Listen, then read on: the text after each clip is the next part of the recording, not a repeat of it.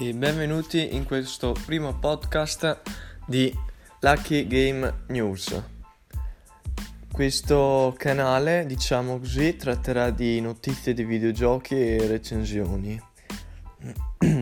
Io vi parlerò qui adesso eh, della notizia che è uscita poche ore fa di Red Dead Redemption 2 in uscita per PC nel 2019 è uscito su un, sul market, sulla Media Markt, un sito tedesco credo, che viene raffigurato una pagina web con Red Redemption 2 versione PC.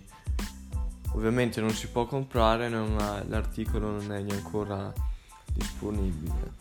Allora, secondo me un gioco così si merita di rimanere su PS4 e Xbox. Perché su PC viene verrà sicuramente rovinato dalle, dai tool, dagli hack, dalle hack online, dalle mod. E secondo me un gioco deve rimanere tale quale come, come lo progettano loro. Perché non serve mettergli le mod un gioco. E, ehm, Vabbè, come ben sapete tutti è è in uscita il gioco questo venerdì, 26 ottobre.